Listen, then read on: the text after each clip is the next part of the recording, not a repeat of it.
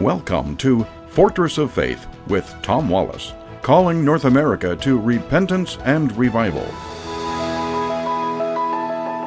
Welcome back to the Corner of Truth and Courage. The last few days we've been talking about the Arab Israel conflict. Why is it that the uh, Arabs are always fighting the Jews and uh, the conflict there in the Middle East over this piece of land?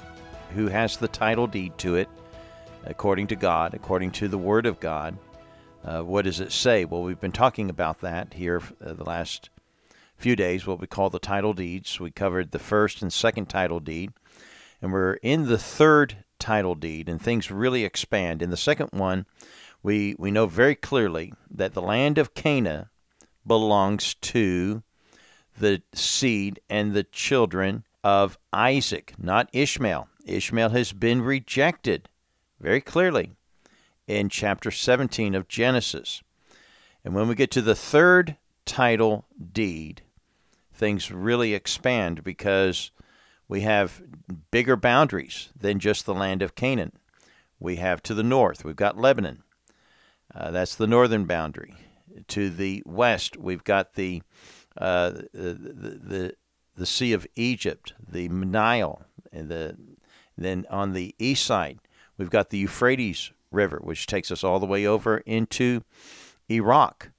The southern border is the wilderness. And according to your maps, you have that little V shaped uh, bit of desert wilderness that you call the Peninsula of Sinai. But we've been talking yesterday that the Jews not only walked there, but they walked further.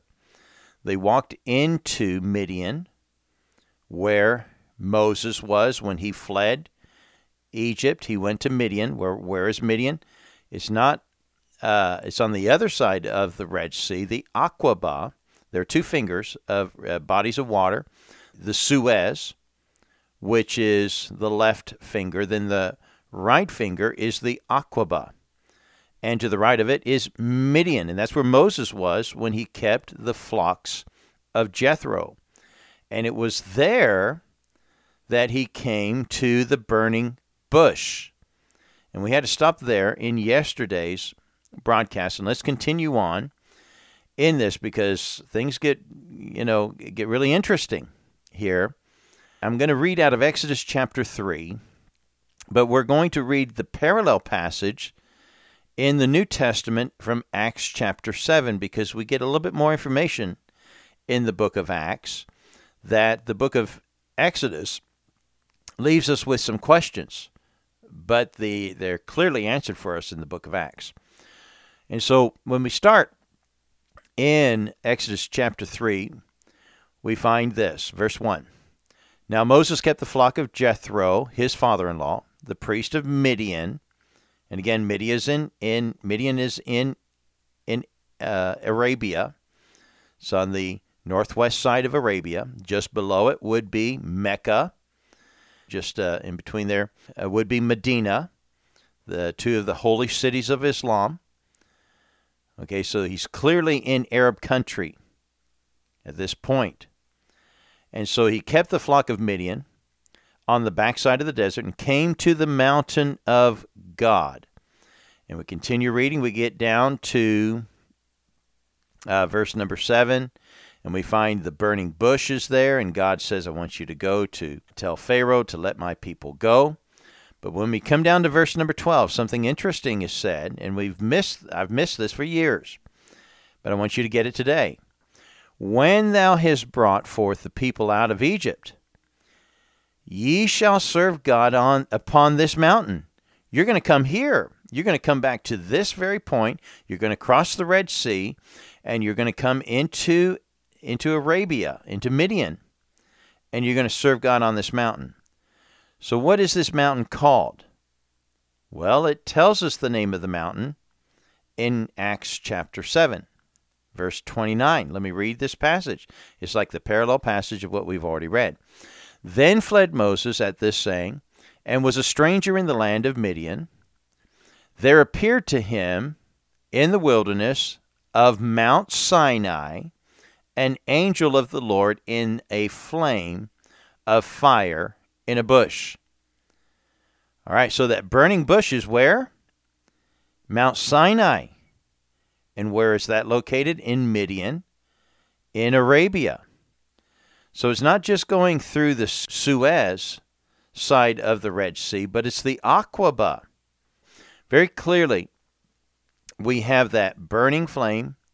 It's where Mount Sinai is. And God said, You're going to bring the people right back here and you're going to worship me. And we know that they went to Mount Sinai. But now we have a better idea of where they're at. So, what about your Bible maps? The Bible maps has it on the left side, the west side of the Aqaba, when apparently it must be on the east side of the Aqaba in Arabia. What do we have here? Well, we simply have this. Your Bible is inspired and without error, but your Bible maps are not part of the inspired part of the Bible. This is man's attempt to try to pinpoint some of these areas. And we're not left there alone. We have also in the book of Galatians, chapter 4. And if there's nothing clearer than this, I don't know what could be clearer. For this Agar is Mount Sinai in Arabia. So the Bible very clearly tells us that Sinai, the Mount Sinai, is in Arabia. Now, why is this important? Because the third title deed as we read in Deuteronomy chapter 11, verse 24, tells us this Every place whereon the soles of your feet shall tread shall be yours, from the wilderness and Lebanon, the north and south borders, from the river, the river Euphrates, and into the uttermost sea shall your coast be. So we've got an east west borders, we've got the north south borders. And uh, what does a title deed do? A title deed tells us boundaries, and tells us legal owners. Who's he talking to? He's talking to Moses. Moses is of the seed of Isaac, just like we were told in chapter 17 that Isaac would, that his seed and his seed after him would be heirs of the promise and that land that is attached to that promise it belongs to them. And so God expands from just the land of Canaan to include all this land. And so this is very significant. The significance of this is that it includes lands and countries like Saudi Arabia, Yemen, Oman, United Arab Emirates, Kuwait, western part of Iraq, Amman, Jordan, Lebanon, and southern parts of Syria. All this is in between those rivers and between the northern boundary and the southern boundary. God says, if you walk in that area, it is yours. Now, I shared in yesterday's broadcast that they left their mark behind. Uh, here in the West, when we claim land, we put our stake down. Uh, there, they leave their sandals or mark their sandals. And so these uh, petroglyphs, uh, drawings of sandals all over rocks around Arabia, is, is there. And the Arabs know the Jews did this. That's why Osama bin Laden said this back in 2014. What if Israel expands its borders and says that our borders extend down to Medina, down into Arabia? Eh, they're afraid of this. They're afraid that Israel might expand its borders. So, why is there conflict over there? It's simply this if they keep the Jews busy fighting for the land that they currently control, if they have to keep fighting to keep that, then they're not going to be busy trying to expand their borders. But here's the truth. I doubt if Israel actually knows that they that they that God has promised all this land to them. Most of us Christians are aren't aware of it. Uh, I wasn't uh, aware of it until I started studying this after 2014, and I've got to thank Osama bin Laden to put me on the trail to uh, when he said that got me wondering why would Muslims think that Jews would claim land down in Arabia? So I started studying these things. And I came to find the Bible tells me that the Jews were in Arabia. The Bible tells me that they were promised everywhere they walk shall be theirs. Now, is there other physical evidence that they were there? Absolutely.